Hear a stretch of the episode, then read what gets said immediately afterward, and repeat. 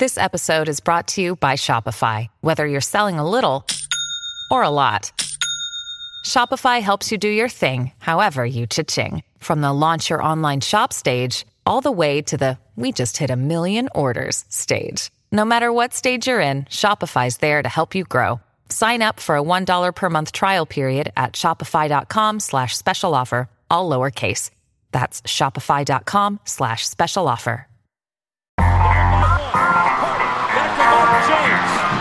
Portis for two, five seconds, Dirk for three, Robban a zaj, nincs egyszer a végén, ha battog a Spalding, minden nap élmény, blokkok és zsákok, na gyere megmutatom, ez en bé á szerelem, keleten, nyugaton. Robban a zaj, nincs egyszer a végén, ha battog a Spalding, minden nap élmény, blokkok és zsákok, na gyere megmutatom, ez en bé á szerelem, keleten, nyugaton.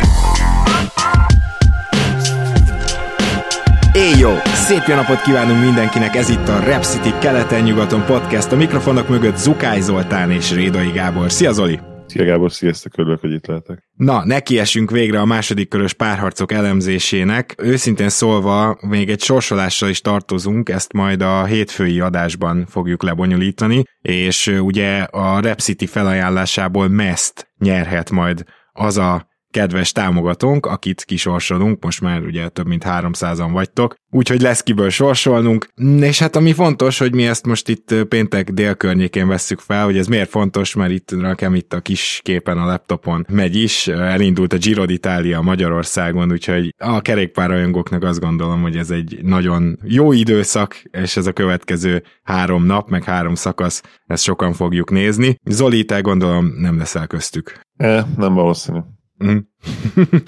Való, valahogy éreztem, illetve még annyit szeretnék elmondani, mielőtt nekiesünk a párharcoknak, hogy Baska hívott engem a kis Patreon, azt hiszem a legmagasabb tíresek között van egy ilyen havi beszélgetés, és akkor ott vendégeskedtem, először is köszi szépen Baskának a meghívást, másrészt pedig tök jó ez az egész, ilyen másfél órát dumáltunk, körülbelül mit tudom én egy tíz-tizenkettő váltakozó létszámú kis csapattal, úgyhogy tök jó volt őket megismerni, persze volt hatalmas átfedés, tehát nagyon sokan hallgattak minket is, illetve volt, akivel már személyesen is találkoztam, úgyhogy voltak ismerős arcok. Na most igazából csak annyit akarok mondani, hogy majd valami hasonlót mi is szerintem csinálhatunk, sőt ugye itt a Patreon tier ötletelések között ez felismerült közöttünk Zolival. Nagyon király kis beszélgetés, akkor is, ha csak havonta egyszer egy óra, de teljesen más hangulatú, ilyen családias, úgyhogy nekem nagyon tetszett, és akkor még egyszer köszi a meghívást. Most pedig Zoli, ha nem haragszol, én a Dallas szériával szeretnék kezdeni, mert a Sons olyan űrjátékot mutatott most végre, amit azt gondolom te végigvártál, és én saját magam nevében azt el kell, hogy mondjam, hogy gondoltam, hogy lesznek ilyen meccsei a Sunsnak, de hogy itt száz harminckettes offenzív ratinggel tolnak a két meccset, most biztos azt hiszitek, hogy csak mondtam egy nagy számot, pedig nem, tényleg ennyivel tolták le a két meccset, azt, azt álmomba se gondoltam volna, és elképesztőnek tűnik ez a gépezet, szóval gondolom ilyen szempontból, mint Dallas Drucker, a legrosszabb félelmeid váltak valóra. Uh, valamilyen szinten erre számítottam, ugye több okból kifolyólag, de a, de a Suns az, az nagyon durán dominálja a Maverickset az elmúlt legalább öt-hat évben, mert már a rossz csapatuk is állandóan megverte tizenhétben, tizennyolcban a Maverickset. Ugye most már azt hiszem tizenkét meccset számlál ez a sorozat, mindent egybevetve, tehát zsinórba tizenkét meccset nyert meg, ez a, meg a Suns. Természetesen reménykedem abban, hogy ez ma megszakad, de, de hát nyilván nem lenne meglepő az, hogyha egy, bár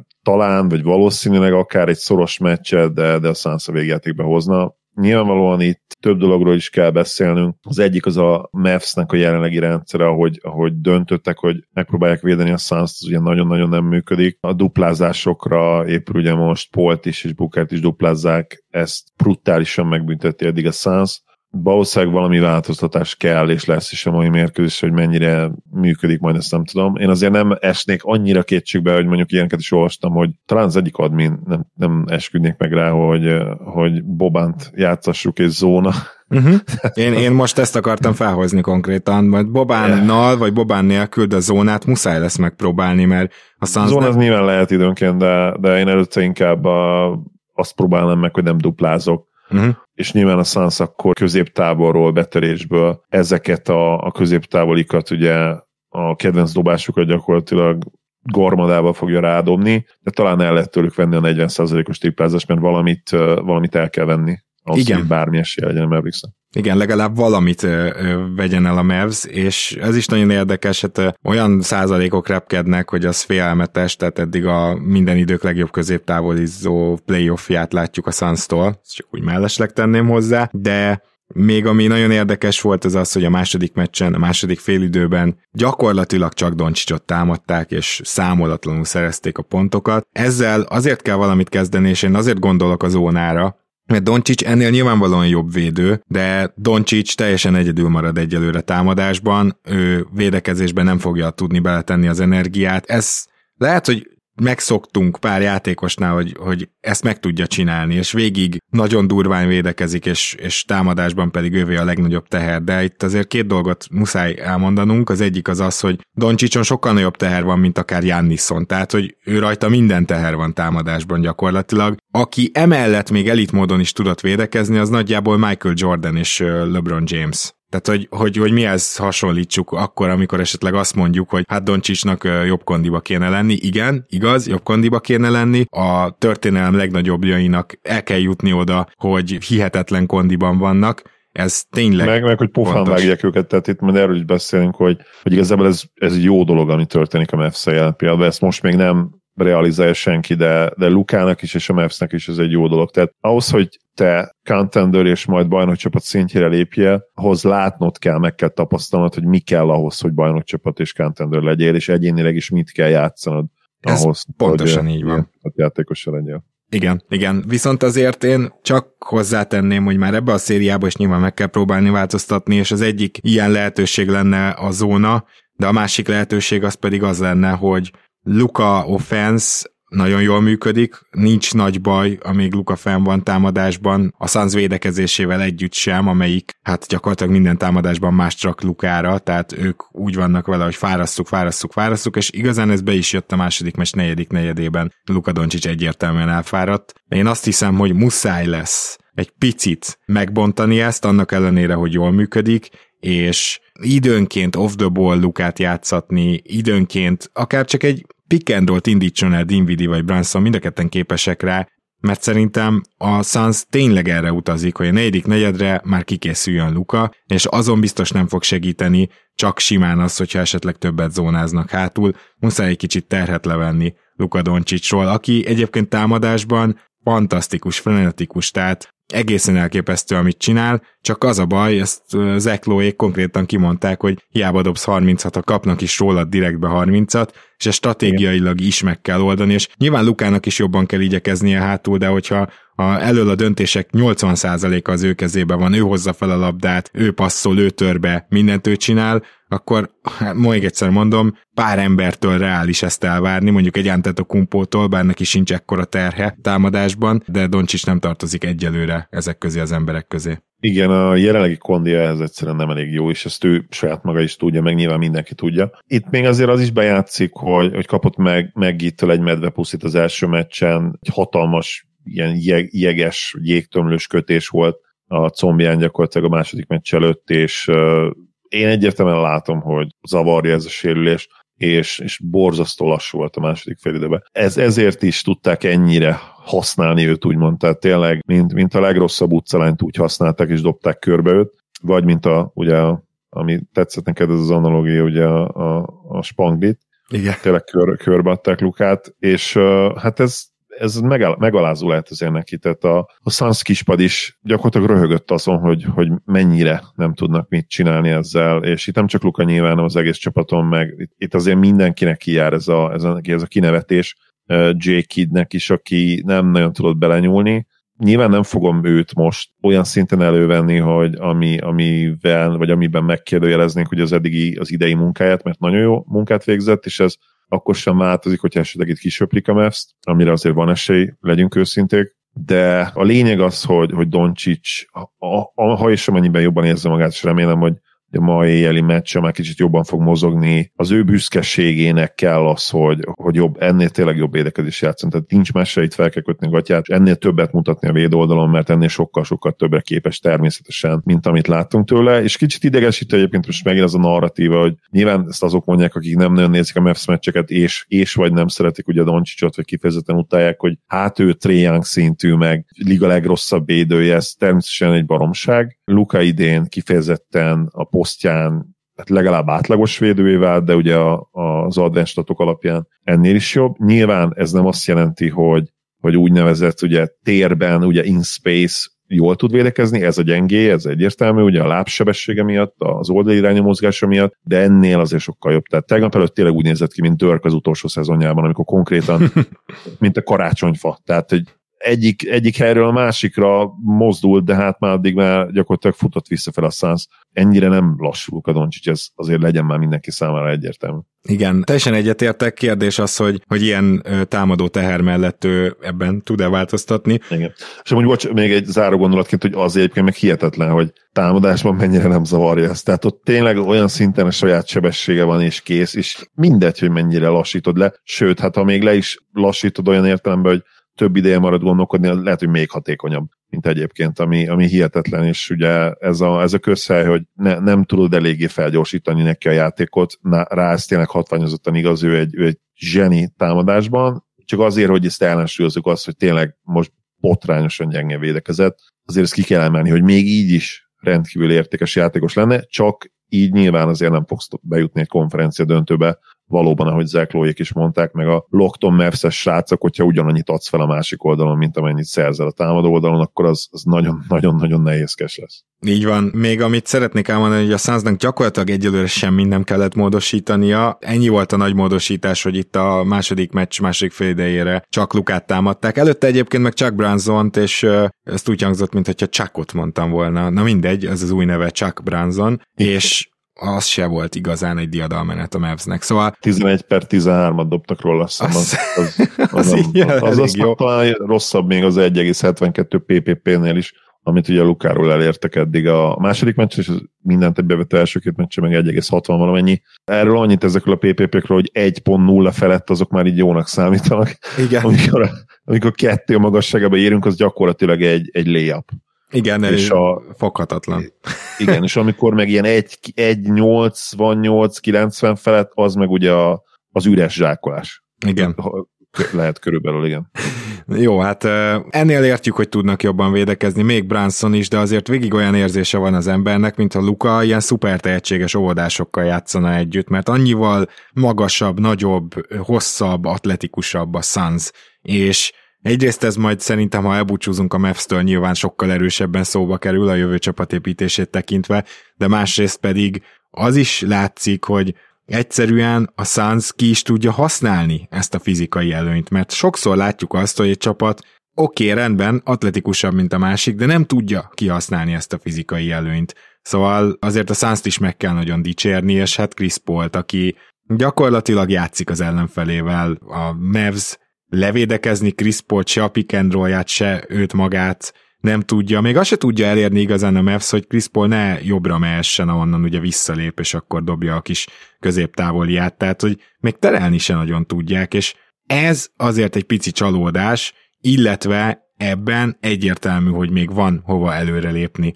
A másik pedig az, hogy azért jutott szerintem sok embernek eszébe Boban, mert valami méret egyszerűen kell a pályára, mert Maxi Kleber és Powell is óvodásnak néz ki Ayton mellett, és Brunson mindenki mellett óvodásnak néz ki, szóval egyszerűen nincs meg a méret.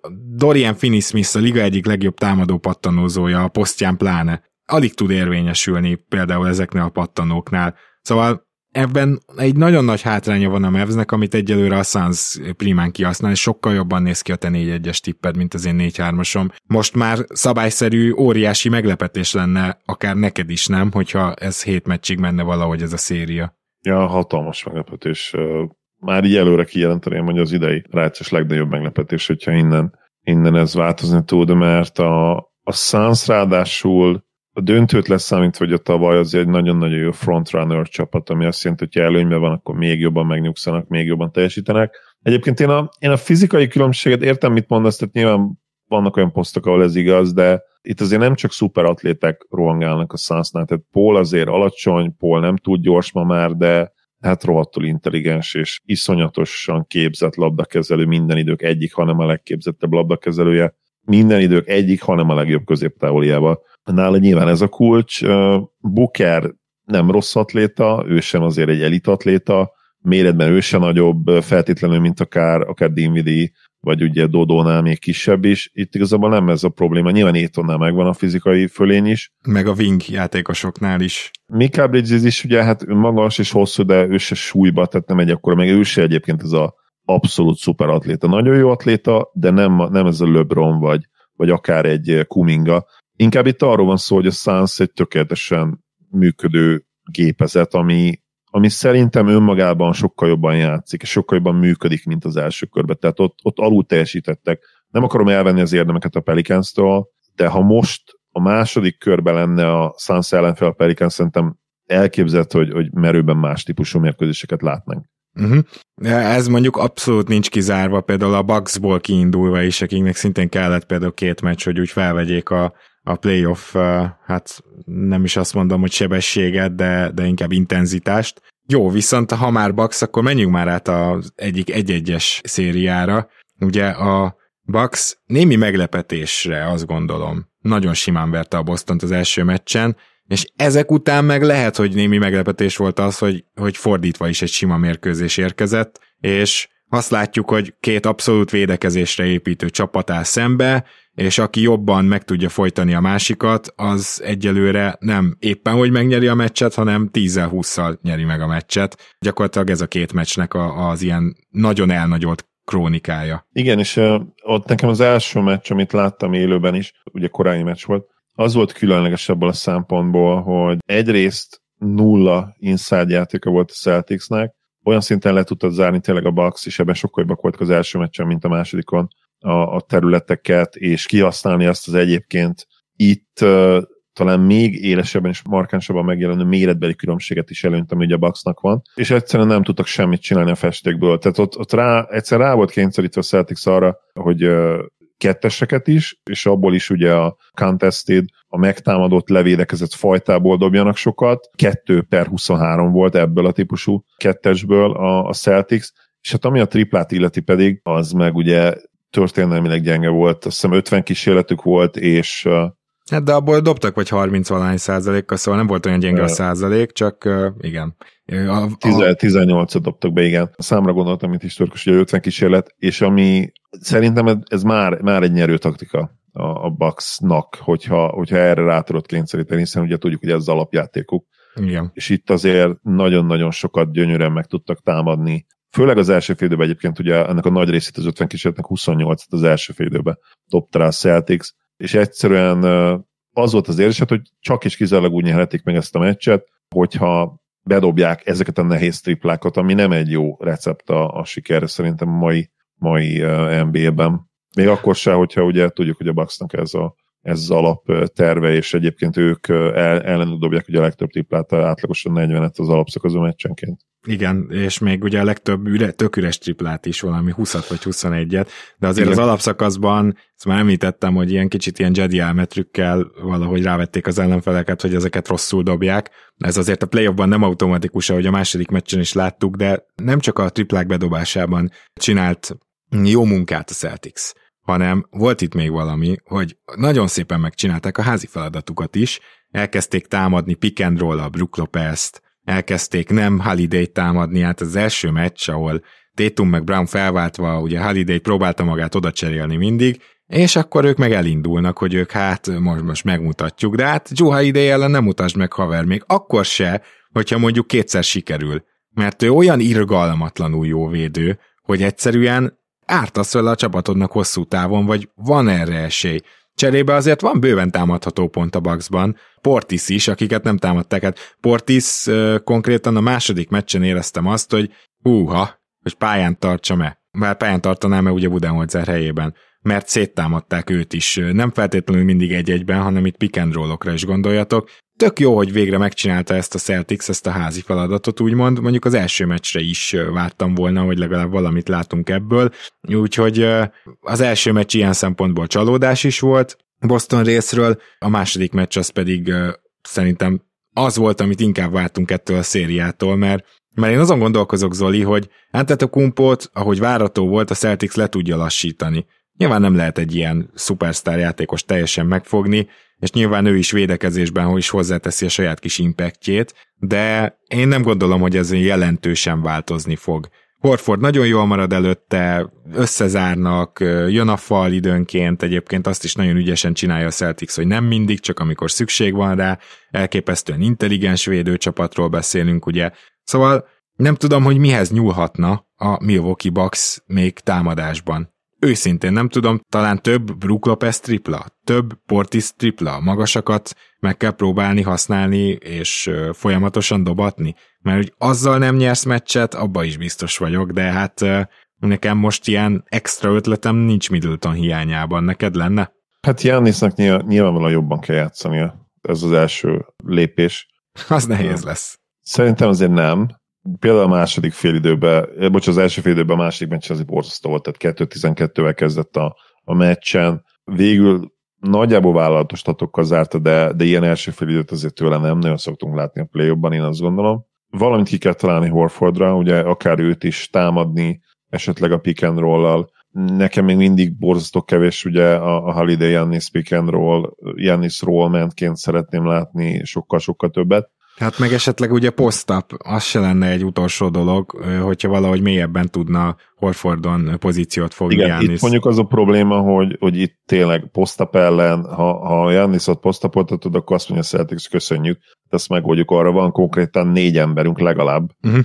akit tudunk válta, váltogatni, szóval ez nem lesz egyszerű. Nem egy nagy uh, spanyol viaszt erre, amit mondani fogok, de, de abban kell bízni a Bucksnak, amiben ők hazai pályán azért szoktak tudni bízni, hogy a roleplayerek ugye jobban dobnak hazai pályán, bedobják majd az üres triplákat, Portis, Ellen, Connaughton, be fogják dobálni, remélhetőleg az ő szempontjukból ezeket a triplákat, és, és Jánice egy-egy nagy teljesítménnyel, ha más nem is, de szerintem kettő-kettőre tudják talán ezzel tartani, áll, állítani a párharcot a negyedik meccsre, és onnan nyilván azért ez egy kiki széria lenne. Tehát uh, én nem érzem feltétlenül azt most, hogy hogy a második meccsel egy olyan megoldhatatlan feladat elé állítja majd őket, vagy egy olyan megoldhatatlan receptet, a Bucks szempontjából megoldhatatlan receptet talált volna Udoka, amivel most innentől kezdve meg lesz a gentleman sweep.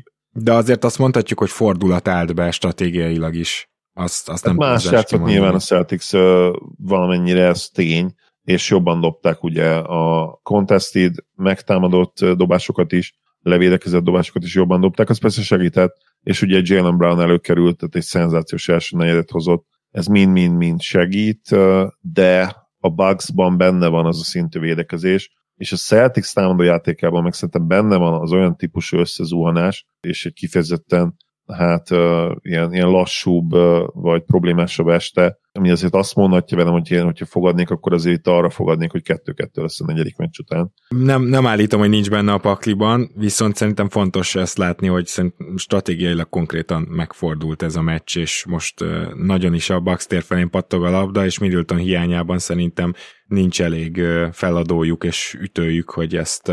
ezt a labdát. Bár ez lehet, hogy teniszes hasonlat is. Jó.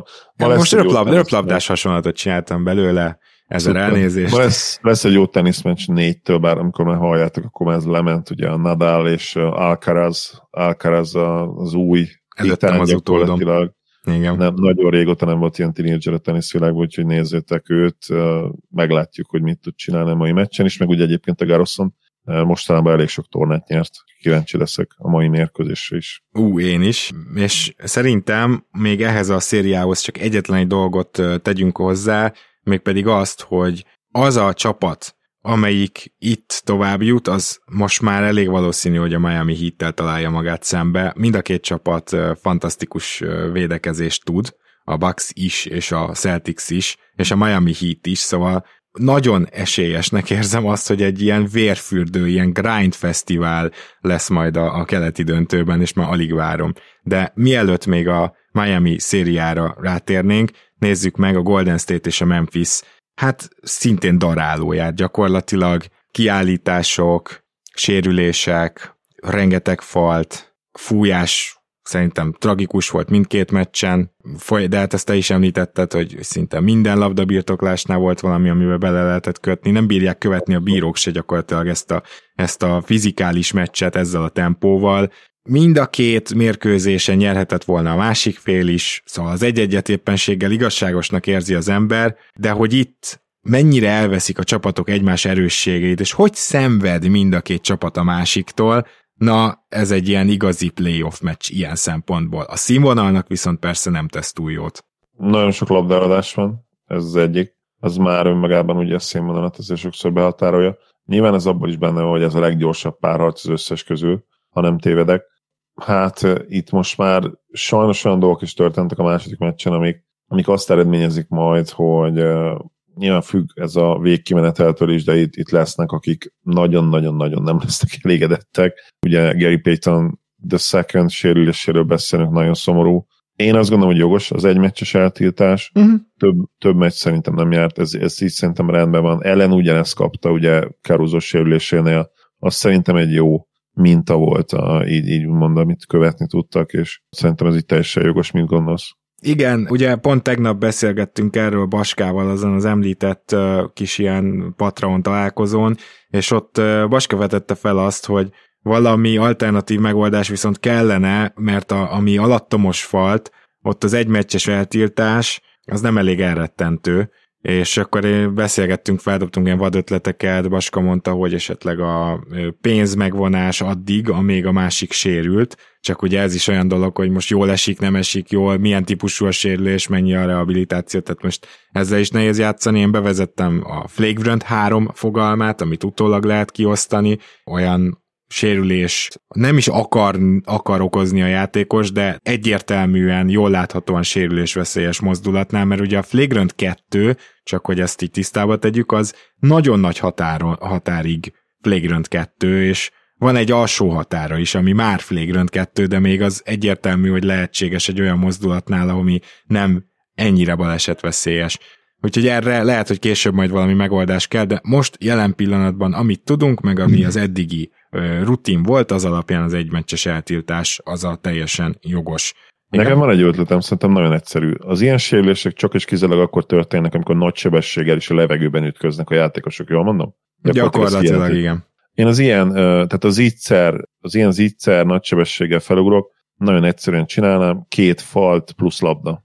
Nyilván ezzel az egy probléma van, hogy kizár, gyakorlatilag megölöd a, a LeBron-féle blokkoknak a lehetőségét, ami a Warriors elleni döntőben volt. Mert ha ezt bevezeted, akkor onnantól kezdve senki nem fog megpróbálni egy ilyen blokkot, amikor ugye fast breakben nagy sebességgel felugrik egy játékos, vagy csak is kizárólag akkor, akkor próbálod meg, hogyha már meccs döntő szituáció van, tehát a legeslegvégén. De valószínűleg megszűnnének az ilyen típusú sérülések, amik fast breaknél, nagy sebességgel, levegőben ütközésnél történnek. Ami nagyon érdekes nekem ebben a párharcban, az egyértelműen az, hogy a csapatok védekezésben hogy készültek fel egymásra, mert az első meccsen kicsit úgy éreztem, hogy nem eléggé, aztán a második mérkőzésen már azt láthattuk, hogy mind a két csapat elvégezte a háziját egyszerre, úgymond, és például ami várható is volt valahol, és én azt hiszem, ezt említettem is, hogy itt most a Memphisből Morant fog csillogni, mert nem azt választotta a Golden State, hogy azt egy ilyen teljes behúzódós védekezésre átvált. Azért nyilván az Golden Statehez képest azért kicsit összébb vannak, amikor Morant betör, de nem ez az ő stílusuk. És nem akarták azt, hogy abból esetleg Morant tizenöt asszisztot kiosszon, és elkezdjen mindenki triplát dobni a Memphisnél, mert elképesztően mély a Memphis. És ezek a játékosok, hogyha úgymond beforrósodik a kezük, akkor, akkor az fájni tud. És nekik sokkal jobb az, hogy, hogy rossz triplákat dobáljon a Memphis, és ezt meg is teszi, ezt a szívességet is egyébként a Grizzlies, mert hogy én nem tudom, hogy miért nem szóltak a játékosaiknak, hogy használják a pump fake-et, de röhögtem szinte már a második meccsen kínomban, hogy Mindenki egyből a catch and shootot dobja el, akkor is, ha repül felé a védő, a levegőben van, egy pumpfake és tök üres triplád van, nem baj, eldobják, mint hogyha annyira akarnák nyomni a tempót, hogy még ebben sem lennének elég türelmesek, de azért itt még van kijavítani való. Minden esetre Morant az, aki itt most negyven-ötven pontokat dobálhat, ő, ővé a szupersztár teljesítmény, ez egy kicsit sematikus is a Golden State részéről, nem elvéve abszolút Morant teljesítményének a respektjét, de azt látjuk, hogy, hogy nem duplázzák, meg nem megy öt emberbe, amikor Morant betört, tehát ők inkább ezt választották. A másik oldalon pedig a Memphis azt választotta, és egészen negyedik-negyedik egyébként a második meccsen tök jól működött, hogy megpróbálják egy Morantet egy, egy fokkal jobban elrejteni, viszont főleg a periméteren próbálják levédekezni a Warriors-t, nehezebb dobásokra kényszerítik, vagy arra, hogy leüssék a labdát, és például Klay ezzel nagyon szenvedett, egyébként Curry nem, Jordan Poole olyan, olyan közepesen, és hát nyilván egyébként a Memphisnek nagyon jó a Jordan Poole pályán van, mert ők meg széttámadják támadásban őt, szóval Jordan Poole-nak is van egy kicsi ilyen Dončić problémája, hogy, hogy a Memphis a szanaszét tudja őt támadni nagyon gyenge védekezésben. Ezt akartam mondani a Memphis védekezésével kapcsolatban, hogy ők egy kicsit fel is adták ezzel a védőpattanózást, mert el akarják venni a Warriors jó tripláit. Aztán a negyedik negyedben ez nem sikerült, de akkor meg nem dobta be a gé es vé, úgyhogy, úgyhogy ezzel szerencséjük volt. Kíváncsi vagyok, hogy merrefele halad tovább ez a párharc, mert biztos lesznek még újabb megfejtések, és most kiesik Brooks egy meccsre, kiesik Gary Payton, még nem lesz Iguodala, viszont lehet, hogy lesz Adams, úgyhogy ilyen jellegű változások is jönnek a következő meccsekre. Én nagyon jónak érzem a hét meccses tippemet, nem feltétlenül az, hogy a Grizzlies nyer, de hogy ez a széria elmehet hét meccsig, az az első kettő alapján szerintem nem kérdés. Ez nem kérdés. A kérdés az nyilván, hogy el, el is fog menni. Nekem az első és a második meccs között azért volt egy kontraszt, abban kíváncsi vagyok, hogy egy egyetértesz majd ezzel. Én, én az első mérkőzésen éreztem azt, hogy inkább azt irányította a Grizzlies. A másodiknál, megmondom őszintén, én azt éreztem, hogy, hogy a Warriors akarat érvényesült. Egyrészt annak ellenére, ugye, hogy, hogy alulméretezettebbek, mint a, mint a Grizzlies, vagy inkább ők az alulméretezett csapat, a Grizzlies ugye egyáltalán nem az.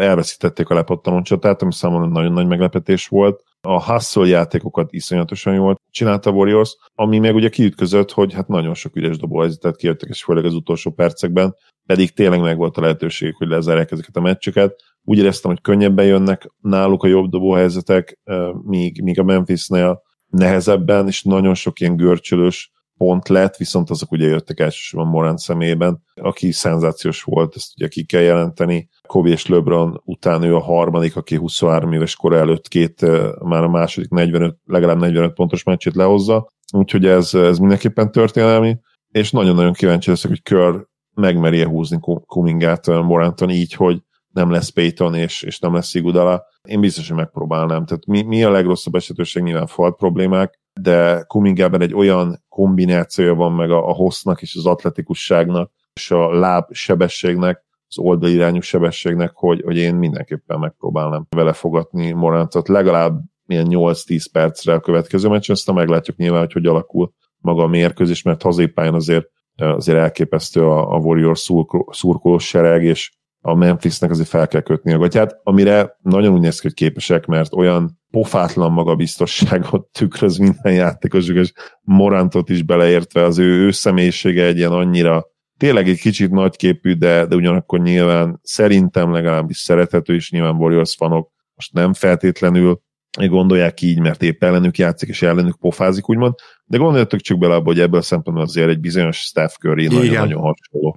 Nagyon ugye, hasonló, ha, igen. Ha őt lehet szeretni, nyilván a játékstílus más, ugye az egyik outside, másik főleg inside, de hasonlóan ünnepelnek, és hasonlóan érzik jól magukat a pályán, és nem feltétlenül azt akarják ezzel ilyenkor, vagy legalábbis tényleg nem minden esetben, hogy az ellenfelet hetszeljék, vagy kihozzák a, a sodrából, és esetleg hibákra kényszerítsék, hanem egyszerűen az, ilyen, az ő személyiségük így tud érvényesülni, és ők így, így érzik jól magukat, és erről jé jé Redicknek, tudom, te is láttad, Gábor, belinkelted az Olmin chatbe, ott egy ragyogó rentje, egy beleüvöltötte, ugye, kollégája arcába ezt gyakorlatilag már a végén, hogy, hogy Draymond Greent nem szabad korlátozni, Ja Morantot nem szabad korlátozni abban, akik, mert ettől azok a játékosok, a, ők, akik. És ezzel valamilyen szinten egyetértek, hozzátéve, hogy azért Draymondnak vannak időnként kifejezetten sportszerűtlen dolgai, de valószínűleg ez, ez dzsé dzsé is elkülöníteni ezektől a dolgoktól, mert a kettő nem feltétlenül tartozik egy kalap alá. Ja, én amikor Morantot látom így ünnepelni, meg megnyilvánulni, akkor tényleg full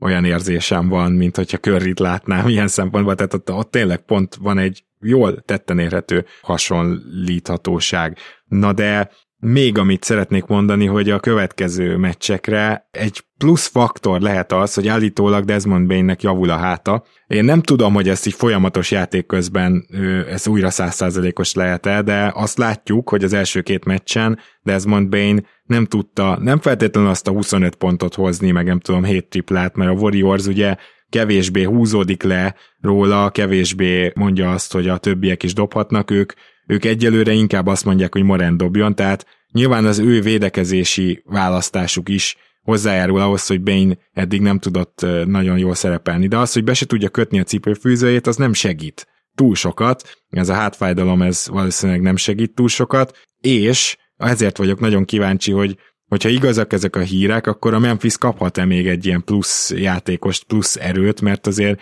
hát gyakorlatilag az első körben egy ilyen Klay Thompson-szerűségnek tűnt, hogyha már itt hasonlítjuk a két csapat játékosait, és nem is a mostani Klay Thompsonhoz hasonlítanám, úgyhogy Bain egy ilyen nagy plusz lehet még.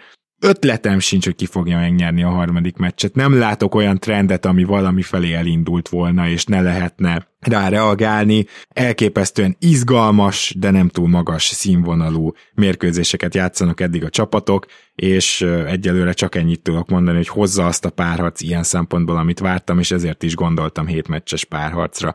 Én most a harmadik meccsen azért inkább a Warriors-t érzem esélyesnek, szerintem ők öregebbek, a három meccses pihenő nekik fog azért jobbat tenni, velük fog jobbat tenni, fontosabb lesz számukra, és a, a negyedik meccs lesz szerintem a kulcs. Ha azt meg tudja nyerni a Grizzlies, akkor, akkor nagyon-nagyon közel kerülünk a hét meccshez. Uh-huh. Benne van, igen. Hát jó, jó a pihenő, amit mondtál, de pont egyébként Desmond Bain miatt meg most jó a Memphisnek is, úgyhogy ja, azt nem meglátjuk.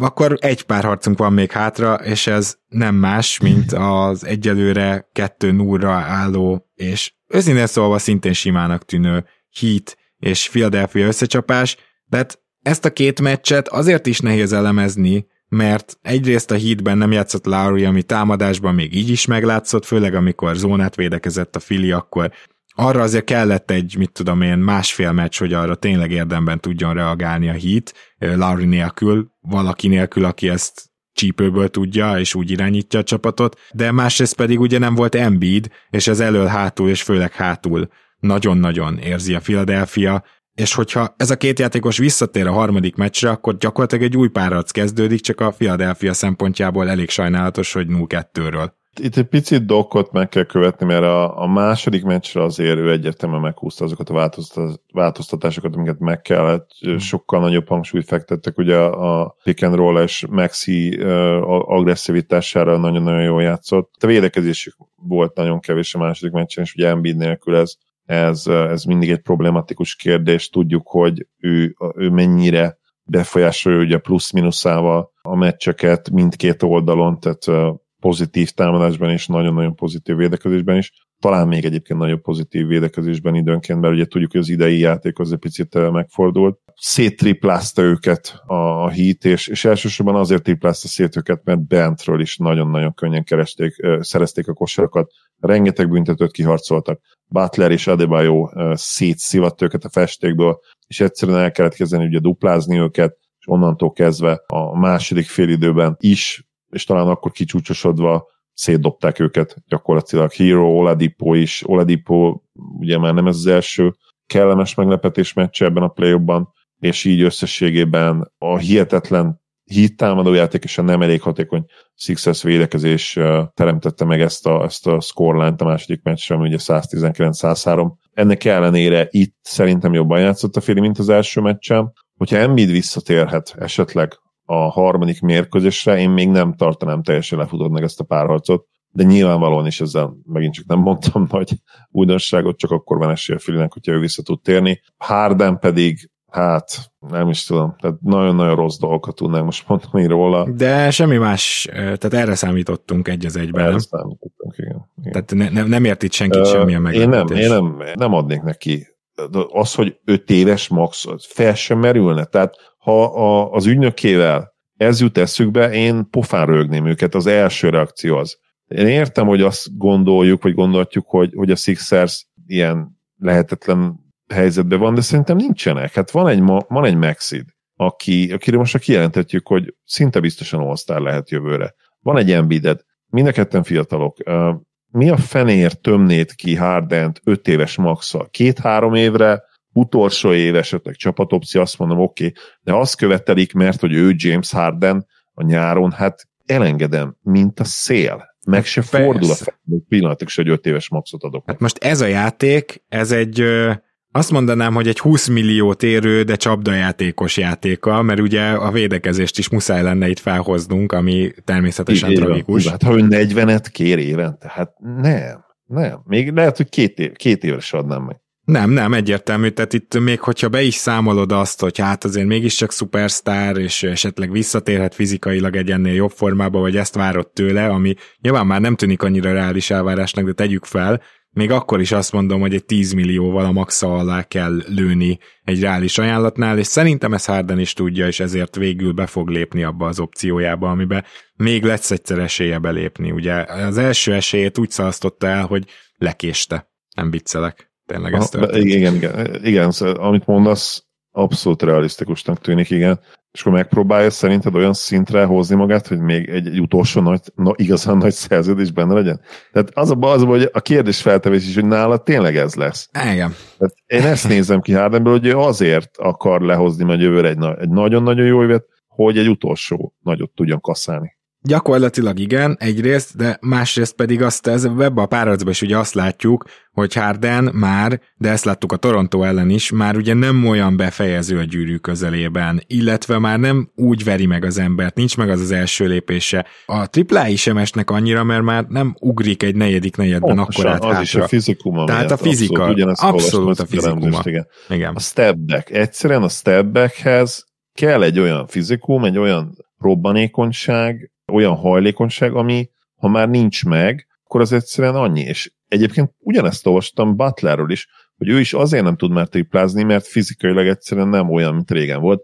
Abszolút lehet benne valami. Tehát vannak olyan típusú dobások, olyan dobómozdulatok, olyan technika, esetleg nyilván mindenki nagyjából lábbal dob, mert ugye lábból kell dobni, úgy értem, nem, nem úgy, hogy feldrugod, mert a labdát is berugod a gyűrűbe, de hogy ugye lábból indul a dobás, és ezért érthető, hogy, hogy bizony ezek, ezek a karrierek második felére ezek bizony változhatnak úgy, hogy egyébként semmi komoly sérülés nem történt, mert ugye Butlerrel, meg, meg Hardennel se volt olyan nagyon-nagyon komoly dolog, de például Hardennél ugye ezek a folyamatos lovaglóizom problémák simán elképzelhető, hogy, hogy egyszerűen szétszették a dobását, és Butlernél is lehet valami hasonló, bár azt hiszem Butler ebbe a play-ba pont, hogy, hogy nem dob talán rosszul, mindjárt megnézem gyorsan. Hát megérted, most Butlernél azért nem eszem ezt meg, mert Butler olyan fantasztikus fizikai formában van, hogyha ránézel, szerintem hát sosem volt még ennyire vékony. Mindig, de mondjuk igen. Ez ugye nem feltétlenül a fizikum egyetlen mérő. Száma a, egyébként a Sixers-en borzasztóan dobja eddig, az első körben tényleg jól dobta negyvennégy százalékkal,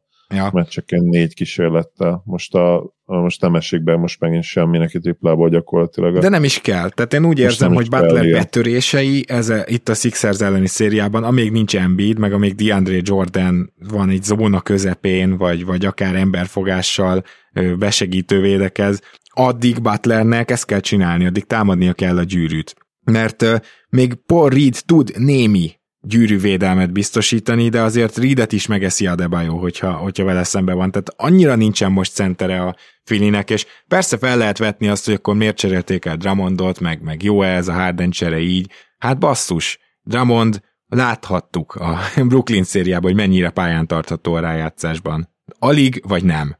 Tehát, na, azért ezt is tegyük tisztába, hogy Drummonddal sem lenne óriási megoldás.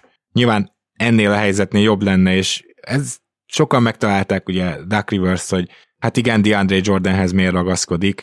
Hát mert azokon a, tehát azokat a perceket valakinek ki kell osztania, és ha Tobias Harris meg George Niang van végig centerben, akkor ők valószínűleg mind a ketten húsz percet játszanak. Niang annál is kevesebb alatt kipontozódott azt hiszem a második meccsen, szóval azért ők, ők hármas, négyes big wingek. Niang még az se talán.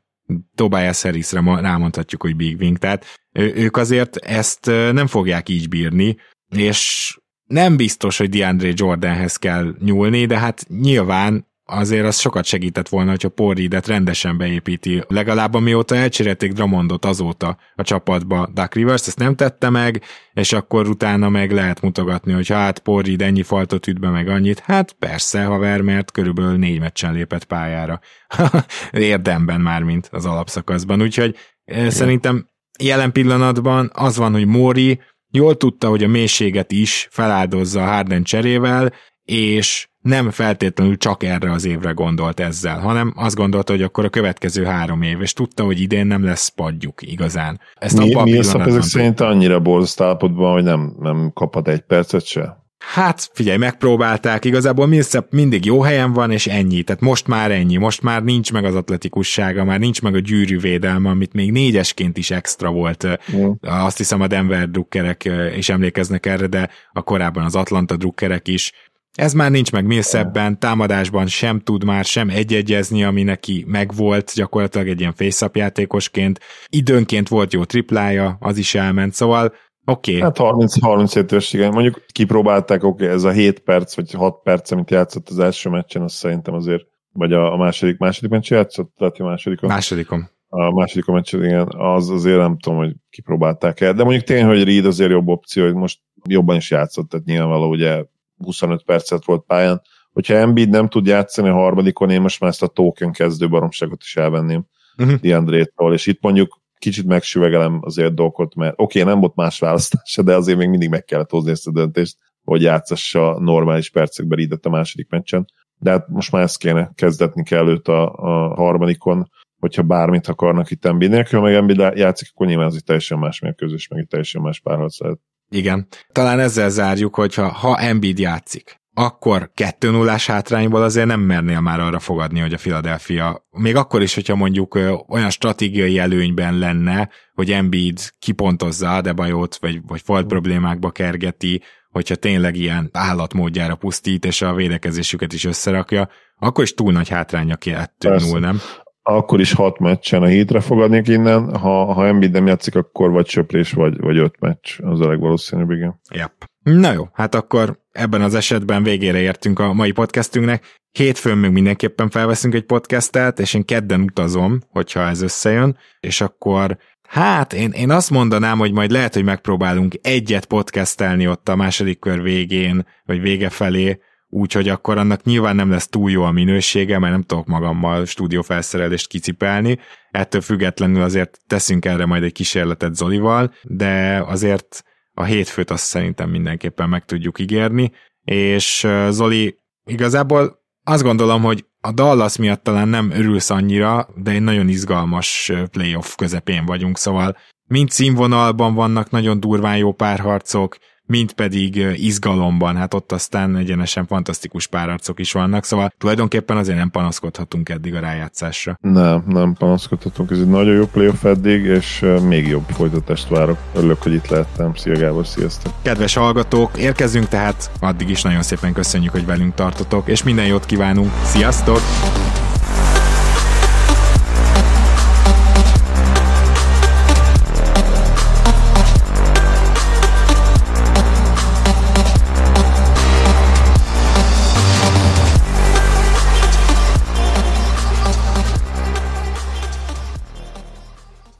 Ha más podcastekre is kíváncsi vagy, hallgassd meg a Béton műsor ajánlóját. El tudod képzelni, hogy a podcastet, amit éppen most hallgattál, fél év múlva már a mesterséges intelligencia generálja? Mi sem. De ha érdekel, eljött-e már a gépek lázadása. Hallgass bele az Embertelen Podcastbe. Orsós Lajos vagyok, a műsor házigazdája. Egyelőre még élőben. Egyelőre. Fedezzük fel együtt, hogyan ismerkedik, randizik, mesél és vitatkozik Betty és Péter. Két teljesen mesterséges intelligencia. Lajos, a podcast címét mond még egyszer, léci. Oké. Okay. Embertelen Podcast. Ez a műsor a Béton közösség tagja.